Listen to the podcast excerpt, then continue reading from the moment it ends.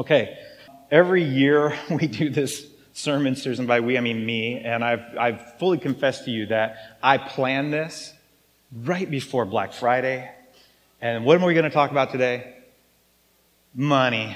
Yeah, we're going to talk about money. Oh, man. Yeah, we're going to talk about money. We're going to talk about it in a little bit different way this year. Um, I've, I've, titled the series about generosity, and this first day we're going to talk about first fruits and what that means. But um, we're also talking about, when we talk about generosity and money, we're talking about who we are. We're talking about who we are and for what purpose God has placed us in this place right now, wherever you live, in your neighborhood. We're looking at where God has placed us because wherever He's placed us, we find ourselves there and we, we have to ask the question, why? And that's because God is looking for partners who are going to help Him bring shalom Shalom can be translated as peace, but he wants to bring shalom into chaos. That's the idea. You are placed where you are, where you work, with your family, in your neighborhood, in the context in which you live, so that you can make a difference. And God wants to work in you and through you to make that difference. So last year, when I talked about living generously, uh, and I talked about a bit about what it means to be a kingdom of priests as a church, we're supposed to be a kingdom of priests and a holy nation? What does it mean to live out the role of a priesthood in this world where we are putting God on display by the way that we live? Not the way we think, but by the way that we live and the way that we intercede on behalf of others and how we distribute generously to others. So this year, we're, we're going to revisit this idea. And here's what I want to do for this time. Instead of, um, instead of looking uh, at, uh, one key passage from the New Testament. I want to go back to the roots, and I want to go to Leviticus. Yay! Everybody's like, yay, Leviticus, right? We're so excited. But I want to go back there to when God originally called a partner for him, his people, the, Isra- the Israelites, the Hebrew people. And he, that's when he originally finds this people, this somebody that he wanted to use as a conduit for his love and how did he shape those people into a partner that would be a generous kingdom of priests? And of course, they had ups and downs, but we're going to look at what he laid out for them in the beginning, okay? And so for these next few weeks, we're going to take a kind of a bird's eye view of some really, really old principles. Because when you're talking Leviticus, you're talking 3,500, you're talking way long time ago, okay? Thousands of years ago. Um, and it's a worldview that's completely different than ours.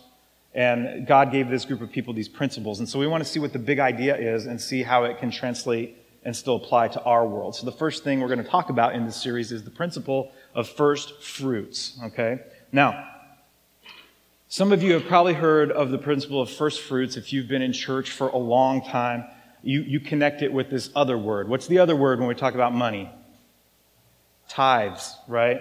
Um, You've heard the word that you've kind of, maybe you put tithes and first fruits together, that they're kind of synonymous. And I want to redeem that a little bit because maybe that's, I don't really think that's actually necessarily the case. A lot of different, preachers have wanted to put first fruits and the tithe together.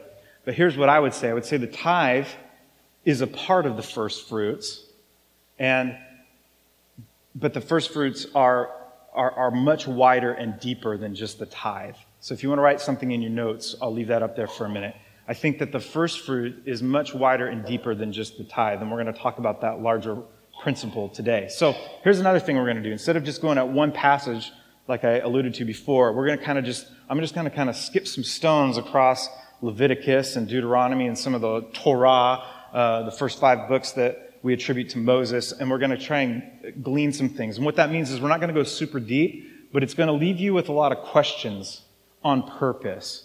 Because if you've been at our church for a while, I don't like to wrap it all up for you and go, here. We talked about that in the last couple weeks. Like, here, I'm going to give you this information, and you just put it in a shelf. You put it on the shelf and go, yeah, I learned that.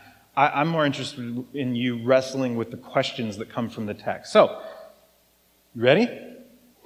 Let's buckle up, okay? Exodus chapter 22. You didn't buckle up. Okay. That means get out your Bible and get out your device. I'm going to put it up on the screen, but you might want to see if I did it right. I might make a mistake. I don't know. Um, Exodus 22, verses 29 through 30. Don't hold back offerings from your granaries or your vats. That's a good place to start, right, when we're talking about money. Don't hold back. Don't hold back. You must give me the firstborn of your sons. Do the same with your cattle and your sheep. Let them stay with their mothers for seven days, but give them to me on the eighth day. Now, it is one thing. You're like, why is he starting here? I'm just going to string these together for you. And I said this is going to leave you with a lot of questions. It's one thing to talk about your sheep and your cattle, but he starts right off by saying, Give me your firstborn sons. And uh, here you go, God. Here's my firstborn son. But in, in Hebrew, the firstborn son is the word Behor. Okay, Behor. Give me your Behor. What? I mean, what is going on here? What kind of question does that provoke for you? Give me, give me, don't hold back from your offerings. Give me your firstborn sons. Number one, why does God declare that in the first place? That's where I start. I go, what? What? Because, you know, for Beth and I, we waited a long time to have our, our firstborn, who happened to be a son, our Behor, and it was very hard for us. We didn't have our, we didn't have him until we'd been married nine years, right? And so, uh, that was a long time coming. And you want me to give him to you? Excuse me, God? it's one thing to talk about your livestock and your money and your wealth and your resources, but your sons. What does it mean to give God your firstborn son, and why does he start here? And I would suggest a couple of ideas that we should wrestle with. Could it be, could it be that God starts with the firstborn son because he wants, he wants what's most important to us? He wants what's most important to you. There is no part of your life that the principle of first fruits does not touch. And this falls into that category of first fruits. He's like, Your son or your firstborn is part of the first fruits. And he says, this applies to that as well. And one of the greatest blessings that God has ever given any of us is our kids. It's our children. He starts with children. So Behor was the firstborn son, and our calling in the world as God's people, what we discussed last year as a kingdom of priests and a holy nation, our calling in the world as God's people is to be God's Behor. He says, You are my firstborn son, Israel. And we're an extension of that. He says, You are my firstborn son. And he's basically like, Look, I love all my kids, but I need you, my firstborn son. You need to understand how much I love you and what I'm calling you to so that you can spread my values. We, we talk about that a lot in here as a church when we talk about our identity, that we are princes and princesses of the king. We are part of a royal family, a royal priesthood, and he's calling us, he's calling us to be about his business, kingdom business, all right? So he's like, I want you to spread my values to the rest of my children out there in the world. And I, the main thing is, I want you to tell them that daddy loves them. That's what I want you to tell them. That's the role of the firstborn. That's the role of the Behor. We could get into a lot of things here with Jacob and Esau and the secondborn stealing the birthright of the firstborn and all that kind of stuff, and Joseph and his brothers, and he's getting the birthright of the Behor. His dad's treating him like the firstborn when he's like second to last, and that kind of thing. And the whole story that's going on in the Old Testament is about are you going to be what I want you to be, my firstborn son? So the role of the firstborn is to, is to spread God's message of love that I, I am for you, I'm not against you, and I, and I love you. So there's kind of this metaphorical arrow, I think, in the text here pointing towards the fact that we are called in our generosity, in our first fruits, to be this firstborn son. But all of this raises another question. How do you give your firstborn son? I mean, how do you do that? How do you give your kid to God? You know? Um, it's one thing to take your, your sheep to the temple and say, okay, God, here you go. Here's my sheep, right? Uh, it's another thing to take your son and you just drop him off at the curb. What, what do you do? You know, I don't.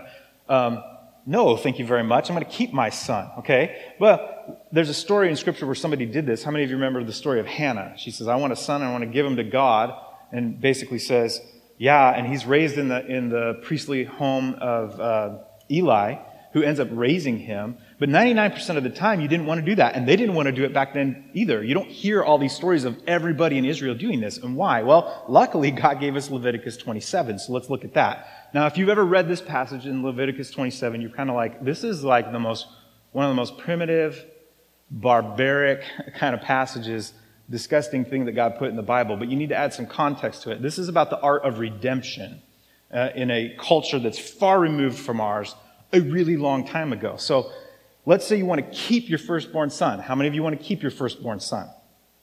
Yeah, okay, half of you, but the other half, I don't know about you people. Okay, so, um, so, you know, if you haven't been here very long, I like to ask questions and I expect you to respond. Okay, yeah. um, it's okay in Seattle to um, raise your hand and look your neighbor in the eye. Um, yeah, all the introverts just shuddered. Something died inside. Um, he said I could raise my hand. Okay, you want, you want to keep your firstborn son. So, how do you do that? God says, You need to buy him from me. You need to buy him from me because he's mine. He's mine. You need to buy him from me. I need an offering from you where you get the chance to recognize the good gift I've given you in your kids, in your firstborn son that I gave you in this child. So Leviticus 27, remember this is 3,500 years ago or more, you know, in a culture totally different than our own. This is what it says, verse 1. The Lord said to Moses, Speak to the Israelites and say to them, If anyone makes a special vow to dedicate a person to the Lord by giving the equivalent value. So this isn't one of those grotesque, you thought I was going to, you know, I said this is gross and barbaric. This isn't like, it's not like bloody and all that kind of thing. This is just, listen to what it's saying, okay? If anyone makes a special vow to dedicate a person to the Lord by giving the equivalent value, set the value of a male between the ages of 20 and 60 at 50 shekels of silver, according to the sanctuary shekel. For a female, set her value at 30 shekels. For a person between the ages of 5 and 20, set the value of a male at 20 shekels and of a female at 10 shekels. For a person between one month and five years, set the value of a male at 5 shekels of silver and that of a female at 3 shekels of silver. For a person 60 years old or more, set the value of a male at 15 shekels and a female at 10 shekels. If anyone if anyone making the vow is too poor to pay the specified amount, the person being dedicated is to be presented to the priest who will set the value according to what the one making the vow can afford. So imagine this. You go to the temple and you wear like, you're supposed to get my firstborn son, and they have the menu up there, and it's all these prices. You know, you can have it your way, or whatever. Um, so without context, this seems a little primitive, doesn't it? By the way, I have to deal with this because I know what you're thinking. Like, if you were doing the math, and a bunch of you men were not doing the math, but a bunch of you females were doing the math, weren't you? Yeah. Uh, and because I, I know this will bring up a lot of questions. The reason of the value of a female, ugh, seriously, that's just the value of a female. Seriously, think about that statement. We were talking about in the, a long time ago in a different culture, a patriarchal culture, meaning the men are at the top of the food chain. Listen to me. Listen to me now. No culture in the day of Leviticus, no people group anywhere back then put a value on women at all.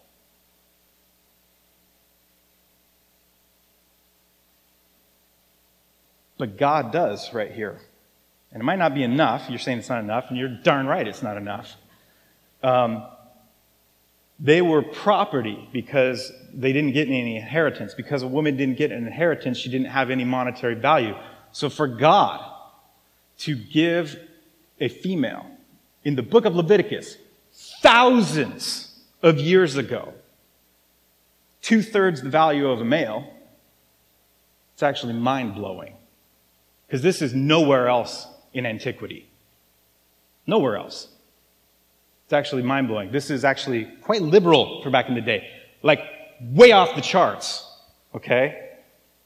People would back then would have been like, you, what? You give in value? You know? They would have been, what are you talking about? Women don't have a value. And God says, yes. Yes, they do. All right? And that begins, He begins, I would wager, the very slow process throughout Scripture if you do the homework, he begins the very slow process throughout Scripture of redeeming women and their value from the culture. Redeeming women from a land that's fallen under the curse of Genesis. Okay? Are you with me? Now, over the course of Scriptures, women will be redeemed. They will be. And my question is why are we still oppressing them? Darius isn't here, so all you other women can say, Amen. Right? Okay, moving on. The next passage, Leviticus 27. That one was for free. Might cost me. I don't know. Um, not in my house, it won't. But hey. So, Leviticus 27, verses 30 through 33. A tithe of everything from the land, whether grain for the soil or fruit from the trees, belongs to the Lord. It's holy to the Lord. Whoever would redeem any of their tithe must add a fifth of the value to it. Every tithe of the herd and flock, every tenth animal that passes under the shepherd's rod will be holy to the Lord. No one may pick out the good from the bad or make any substitution. If anyone does make a substitution, both the animal and its substitute become holy and cannot be redeemed. So if you caught that, every tenth, what's a tenth? What's the word we use for that? A tithe. A tithe means, uh, means a tenth. Every tenth of, of what? Of everything. Every tenth of everything goes to God, whether that's money, whether that's the grapes on the vine, the tomatoes on the vine, the carrots in the garden, your apple tree, Every, every 10 apples you pick out and put in the bucket, one goes over here. Okay?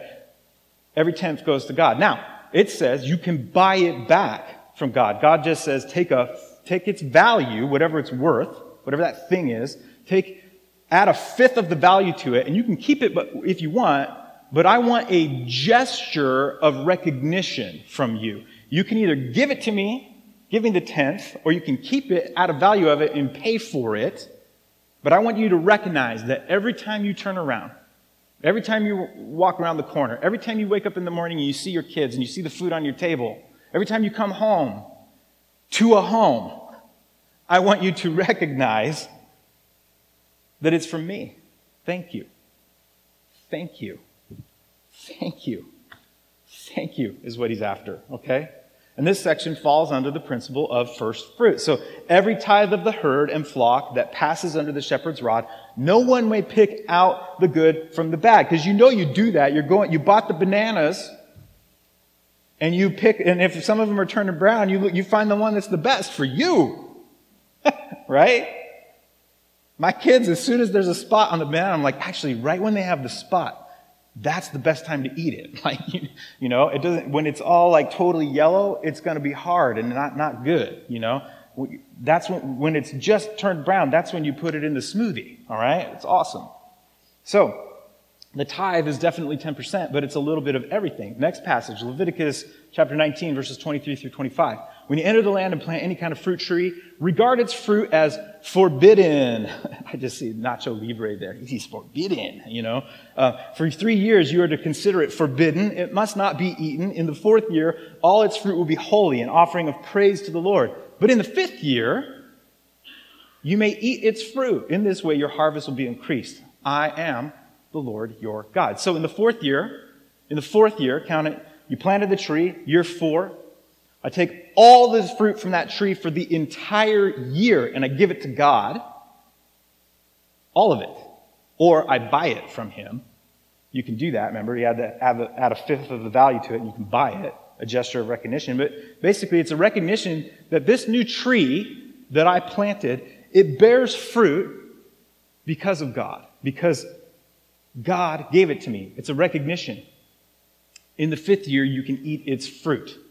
Of course, in that fifth year, as you pick the tr- fruit from the tree, how much of it goes to God? A tithe, right?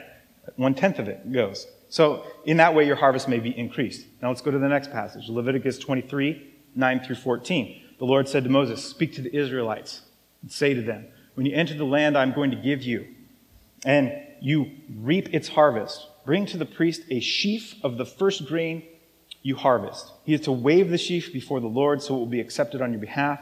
The priest is to wave it on the day after the Sabbath. So I'm not going to even get into a study on what this waving stuff is. As a matter of fact, I have no idea. Um, waving it, on the day you wave the sheaf, you must sacrifice as a burnt offering to the Lord a lamb a year old without defect, together with its grain offering of two tenths of an ephah of the finest flour mixed with olive oil, a wood offering presented to the Lord, a pleasing aroma, and drink it, and its drink offering of a quarter of a hin of wine. You must not eat any, not eat any bread or roast any, or, or roast uh, any new grain until the very day you bring this offering to your God. This is to be a lasting ordinance for the generations to come wherever you live. Because all of you do this, right? You get out the sheaf of wheat and you wave it around and you pour the wine on the altar. No. Imagine at harvest time, let's say you take your combine out. I'm thinking of son in law right now, that old movie. and he's in the combine and he's doing the row and he's going all over the place. But imagine you take your combine out and you have your harvest, your crop, whatever it is that you're collecting, right? And you go down the first row, okay? And then you turn it off and you jump out and you collect all that crop and you take it to the temple and you say, This is for you, God. This is for you. It's a way of saying, God, before I do anything else, before I do anything else, before I harvest the rest of my field, before I enjoy any of its goodness at my table, before I take anything to the market to sell it, before I do anything with this whole field, I'm going to recognize through an offering and a sacrifice and a meal. Imagine, imagine the discipline this takes in their world because it's not like you can go to the grocery store. It's like, I have to do this to sell it to eat, to get other things to eat that I don't grow in this trade and barter system. Like, I have, and God is telling me, right at the harvest time, when I get the first tenth of this thing done, the first fruits, I'm like, first row's done, and I'm going to stop right now. So imagine when you get your paycheck, or imagine when you finish whatever job that they pay you for, and you're like, I'm going to stop right now. Okay? I heard a story of a guy who heard, heard a sermon about giving, and he had just gotten out of jail, and he got a job, and he came to church, and he gave his entire first paycheck. And he's like, I have a job and I'm going to give it to God. First fruits, you know? We couldn't touch this kind of type of discipline in our world. We are not as nearly as disciplined as this to be able to do that. Uh, he's asking for a gesture of the first fruits. It's a gesture of saying, I recognize where everything comes from. The clothes on my back, the cars that I have, no matter what condition they're in. right? The food on my table. If any of you have moved recently, you know how much stuff you have. Everything you have. Everything that you have. Okay? It's first fruits. This God, He has made everything grow. He's making everything grow in your life. He's also told you the best way to live. And I'm going to trust that. Next passage, at the end of Leviticus 23, verses 37 through 38, which is a whole chapter of all the different parties you're supposed to throw. Are you awake? Seriously. It's a whole chapter of the parties that the people of God are to throw. And literally what he says, about midway through, I think it's in uh, verse 29 and 30, my paraphrase, God says, You will party, or I will kill you. Go read it. Flannel graph that, okay? Like seriously, you were not taught that in Sunday school. You weren't, I wasn't. You're gonna party or I will kill you, is what he says. Okay, you go through the whole thing. Not kidding. Bill and Ted. there's, a, there's a sequel, it's coming out. It's coming out you, more of you should appreciate that. It's genius. Okay, so um, this is what it says These are the Lord's appointed festivals which you are to proclaim as sacred assemblies for bringing food offerings to the Lord. The burnt offerings and grain offerings, sacrifices and drink offerings required for each day. Listen now, this is the next sentence. These offerings are in addition to those for the Lord's Sabbaths and in addition to your gifts and whatever you have vowed, and all the free will offerings you give to the Lord. Remember that first principle I said that I thought that the principle of first fruits is so much wider and deeper than the tithe. And we have a hard time, let's be honest, we have a hard time talking about 10%. I mean, we're even like, I get this every single year, and so help me if I get this today. I'm going to pull my hair out well, is it before taxes or after taxes? Shut up!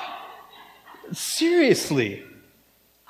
This, this is the world back then, and they're giving far beyond the world back then, where it's, you know, it's not paycheck to paycheck. It's like if I don't plant this and it doesn't grow and it doesn't produce, then I don't eat and then I die.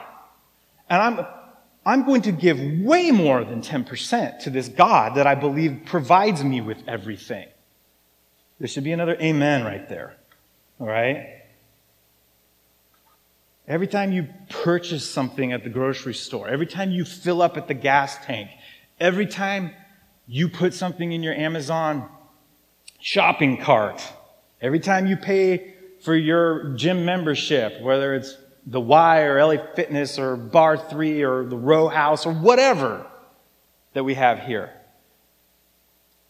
Every time you go to coffee with a friend, every time you're able to pay rent, every time you get a bonus or a raise, every time there is a gesture, God says, a thank you, thank you, thank you. Why? Because you know where it came from. You know where it came from. Now, let's go to one of my favorites, Deuteronomy 8. Deuteronomy 8, verse 6. Observe the commands, the commands of the Lord your God. Now, we're not even going to get into this. Like, I'm just going to tell you, uh, and we can argue this out later, or we can, you can get in your kinfolk group and talk about it, or whatever you want to do. We've handled this the last two years. Like, Jesus is pro tithe. And I can point you to all the chapter and verse there, okay? He is pro tithe. It's not, I get this as well, besides the oh, 10% before and after tax, blah, blah, blah. I get this. Well, that's so Old Testament. Jesus was a Jew who did the stuff in the Old Testament. And just because a few times they're like, oh, you liberal Jesus, you're working on the Sabbath, that doesn't mean you get to throw everything out. He is redefining those things in the Old Testament, but they are certainly still there. Observe the commands of the Lord your God, walking in obedience to him and revering him. Revering him. For the Lord your God is bringing you into a good land, a land with brooks streams and deep springs gushing out into the valleys and hills, a land with wheat and barley, vines and fig trees, pomegranates, olive oil and honey, a land where bread will not be scarce and you will lack nothing, a land where the rocks are iron and you can dig copper out of the hills. Just pause for a minute. He's, you really want to try a hard discipline? Try praying after you eat. How many of you have ever done that? I mean, it's you, we pray before we eat, right? Because we think that's going to make your food better or more holy. Uh, you know? Uh, no. God has made everything good. The hard prayer is to pray when your stomach is full. You learn this in Lent when you don't eat. And then you do eat, and you pray for the good things that He's given you. It's one thing to pray to God when you're hungry, and it's another thing to pray to God after you're done. And you say thank you for that and you recognize where it came from. Thank you for this meal that I just ate. It came from you, you know? Let's move on. Verse 10. When you have eaten and are satisfied, praise the Lord your God for the good land he has given you, right? That's what I just said. Pray after you eat. Be careful that you do not forget the Lord your God, failing to observe his commands, his laws, and his decrees that I'm giving you this day. Otherwise, when you eat and are satisfied, when you build fine houses and settle down, and when your herds and flocks grow large, and your silver and gold increase, and all you have is multiplied. Then your heart will become proud, and you will forget the Lord your God, who brought you out of Egypt, out of the land of slavery. So don't worry, none of this is relevant to us. Right? Totally not relevant.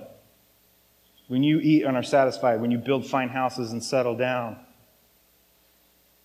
Verse 17, skip to verse 17 of chapter 8. You may say to yourself, My power, my power, and my strength of my hands have produced this wealth for me.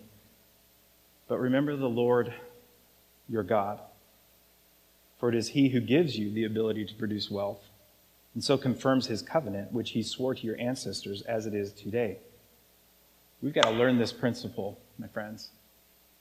We've got to learn this principle in our culture. And we betray ourselves in the way that we talk. when we talk the way that we do. I got a raise. I got the job. I got an A on my test. I got the new car. Really? You got an A on your test? Or did God allow you to do what you needed to do to get an A? And some of you are like, it was a miracle I got an A on that test, right? Um, some of you may be saying, I got a raise? Really? Or did God choose to make that happen? Really? You're like, come on, Worth. I, I, I studied hard or I worked hard and I went to school and all this, you know, and it was given to me because I worked hard. Really?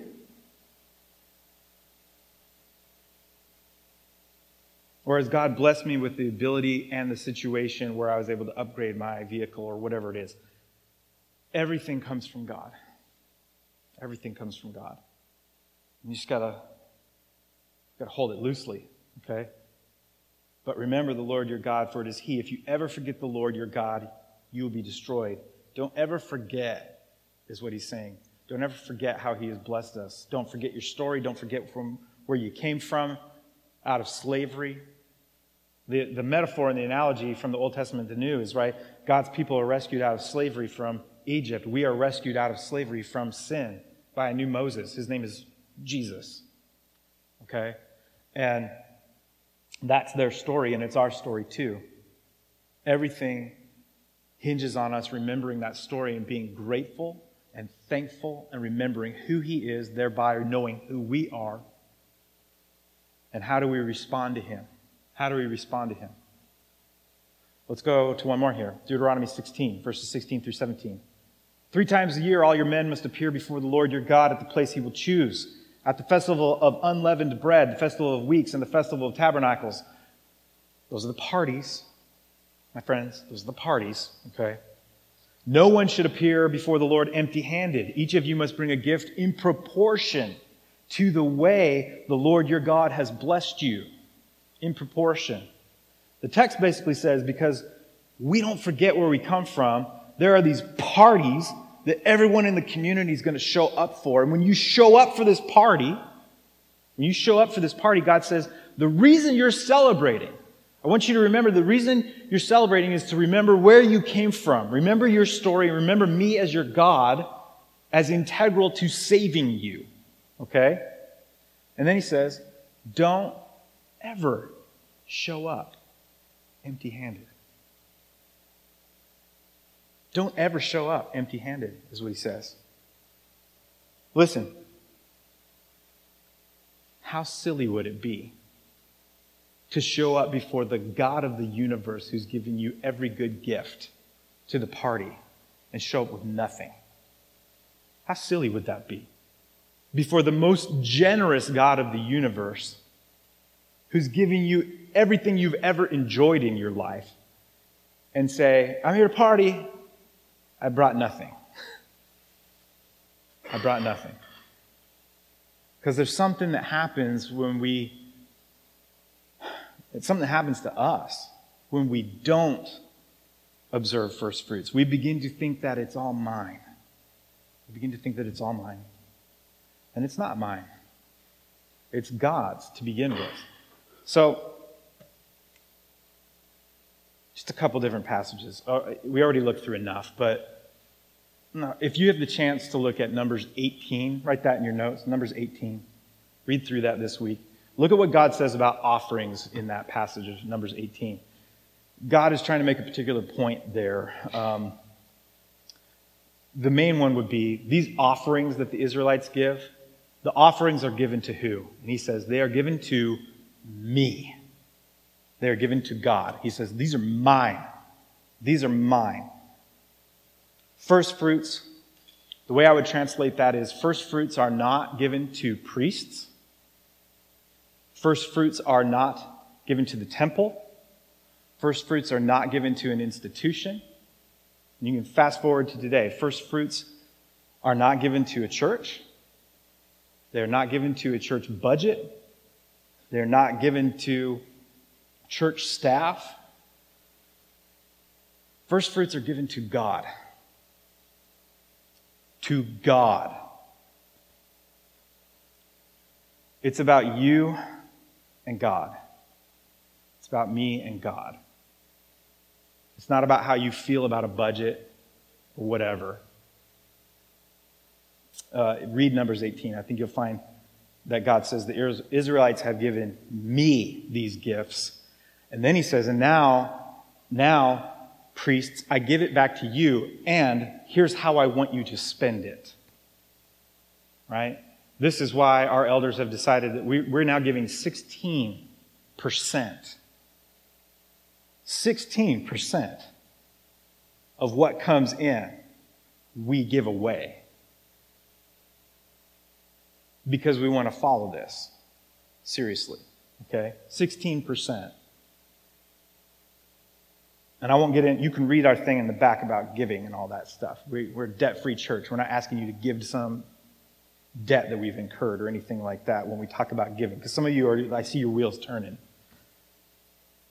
Listen to me. If any of those priests back then, metaphorically speaking today, if they were to misuse the first fruits that God gave them to use, then they would have to answer for that dearly, is what the text says, if they were to misuse it. So, by implication, the same thing for us. I think far too many of us rob ourselves of the principle of first fruits because we don't like the institution that we're giving to. We don't like the, the budget. To which I would, I'll be honest with you, we're very clear here. Like, if you don't like that and you're still here, why? Because we're all about doing awesome things in the neighborhood. And we're going to put, we're going to put our finances into that. But it's not about any of that. You don't give your first fruits to a budget. You give it to the Lord. Secondarily, I would direct you to Psalm 24. You can write that in your notes as, too, as well. The whole earth is the Lord's and everything in it. Later in that text, God says, He says this. He's going to say, If I were hungry, I wouldn't tell you. I don't need anything from you because He's God. I don't need anything from you. Here's how much God needs from you, in case you didn't get that zero. He needs nothing from you. It's not about what God needs. That's not what these first fruits are about. It's not about what he needs. It's not about what an institution needs. He says, I want you to give it to me. It's about you and him. God gave you the principle of first fruits. He doesn't need your money because he's got plenty. But he does want the, the principle of first fruits to be applied in your life for your benefit. It's a gesture of recognition. So let's go back to that statement at the very beginning. Uh, well, actually, this is a different way of rephrasing it. Number one, the principle of first fruits is a tangible discipline. It's tangible. That teaches us the stuff in our lives is not ours to begin with. It's not ours to begin with. It's not ours to begin with. Number two, the principle of first fruits is a tangible discipline that saves us from ourselves. This should be pretty much self evident. Because what begins to happen in our culture, just like the culture back then, is that I begin to think that it's all mine. It's mine. It's mine. It's mine. My precious. Um, that's the second in two weeks Lord of the Rings reference, okay? We still haven't watched it yet. We got to get there. But it's not yours. It's not mine. It belongs to God. And the first fruit, the principle of the first fruits, teaches me to view the stuff in my life appropriately. And it saves me from my greed, and it saves me from my selfishness, and it saves me from my self centeredness, and it saves me from a lot of things, which would lead me to say this. Principle number three the principle of first fruits is a tangible discipline that the Holy Spirit uses to transform us. You better believe it. I can make you a promise for the end of 2019, because we're almost there and we're almost in 2020. Can you believe that? And the rest, I can make you this promise that it will carry throughout 2020. If you will find a way, if you will find a way, and notice that I didn't apply it in some specific way because it looks so different from each one of us because I'm not a teacher and I'm not a nurse and I'm not a doctor and I'm not a lawyer, okay? I'm not an HR person. I'm not a software engineer. I'm not retired. It looks different for all of us. But if you will do the hard work of finding out what first fruits looks like in your life for the end of this year and, and the rest of next year, my promise is this you will be a more merciful and gracious and compassionate and loving, generous person at the end of next year than you were today. I, I see this in my own life. I used to, I used to tip like whatever I thought. whatever I thought was okay, whatever, you know. I'm just going to give them a, a, buck or two to my waiter or my waitress, right? Um, then I got a job as a waiter. I got a job as a waiter. Anybody else been a job, had a, had a waiter or waitress job? Okay. And I, somebody in our seminary, in grad school, said to us, you know, every graduate should work at, a restaurant at some point in their life because you're going to learn what it means to be a servant without any recognition. Um, first fruits really is about how you tip, kind of. Okay? I mean, it really is about how you tip. I had, I had one time where the store, the restaurant was about to close. Beth's waiting for me to come home. It's probably like 9:45 at night, and a party of like 25 people walk in. And my boss, the general manager, says, "Who wants it? Who wants the party?" And we're all ready to go home, right? And here I am, hard up for money, but a couple. He asked some other people first, and they all say, "No, I want to get out of here." He's like, "All right, Wheeler, it's you." I'm like, "Okay, well at least I'm going to make some extra money, right?" serve, they order everything. I'm there, I'm there past midnight, basically. And you, it comes to the time, guy shakes, shakes my hand, thanks, you were a really great server, hands me the, the little card thing or whatever, paid for the meal. I come back after they leave, I have to clean everything up, you know, and I've got a card from his church that says, come to church sometime, and no tip. And here I am, one of the only Christians on staff going, This is why. This is why people don't trust Christians. There's no, there's zero generosity there. Zero. It's not the way it's supposed to work because it's not about the waitress and the service. It's not about the budget. It's not about the waitress and the service. It's about you. It's about you. Tipping saves you from yourself. It saves you from yourself. It transforms your heart. It makes you ask the larger question who's this person that's serving me? And where do they live? And what's their family situation like? And that kind of thing. By the way, if you're in our neighborhood and you say you're from West Seattle Christian Church and you do that, you and I are going to have a problem. you tip well in the junction, okay? Please and thank you. it doesn't, it doesn't just want to give the, the waitress or the waiter just a couple of bucks. That's not how God tries to use it. The tip is for you and for your heart. The, the first fruits, the first fruits are for you and your heart. It's between you and God. Okay? And there are all these different levels of this. And all of them come down to this. Thank you. Thank you. Thank you. Thank you. I just want to give you a couple questions. I'm going to invite Glenn and Mike to come back up. Just a couple of questions uh, to bother you with. okay. Um, yeah, I'm talking about tithing, but I'm talking about something far deeper and wider than that. Here's a question for you What kind of commitments do you need to make to first fruits? Starting today, for the end of this year, for next year, throughout 2020. What kind of first fruit commitments can we make that are going to change us to be the kinds of people that God wants to use as conduits in our city for His love? Because engaging with first fruits, it will help you deal with your heart. It will, it will help you deal with your heart. Another question I might wrestle with is this is there something that has gotten in the way? Because I find this one to be very prevalent as a pastor over the years. I've had a lot of conversations with people in churches is there something that's gotten in the way? Is there somebody, somebody in the church?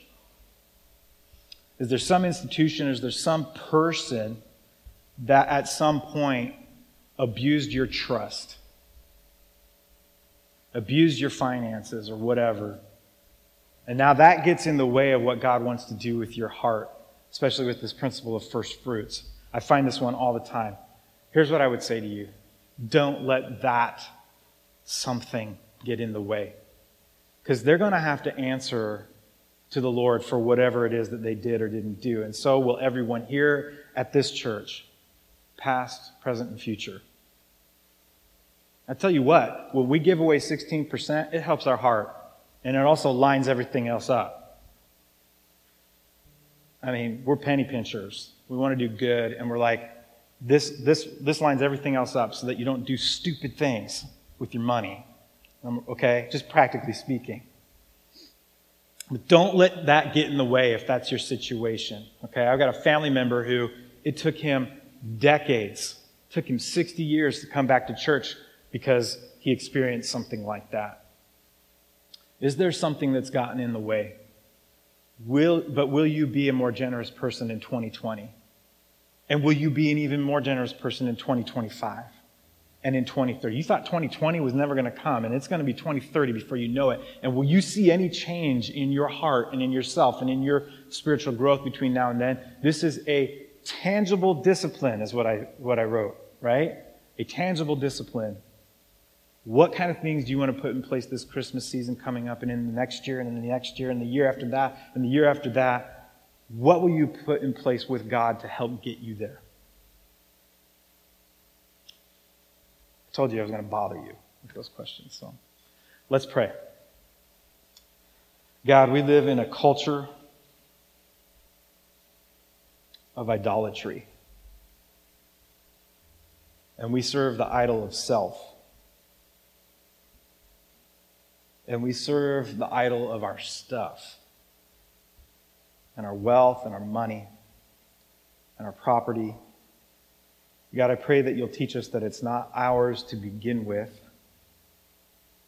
We are just stewards, because the whole earth is yours and everything in it. We are just conduits for your blessing, conduits for you bringing shalom into chaos. God, we, we confess that we don't like to talk about this stuff because it gets at the core and at the root of what we find to be most important. So we ask for your help, God. We ask that you would help us put at least a couple new practices in place for the end of this year and for the beginning of the next year and throughout it. Practices that are going to start and they're going to change and they're going to shape our hearts. And God, we're sorry for all the times that we've begun to think that our, our stuff is ours. Help us remember that it's all yours. It's all yours. Thank you for being the giver of every single good gift. We love you. We thank you. We praise you. It's in the name of Jesus that we pray. Everyone said, Amen.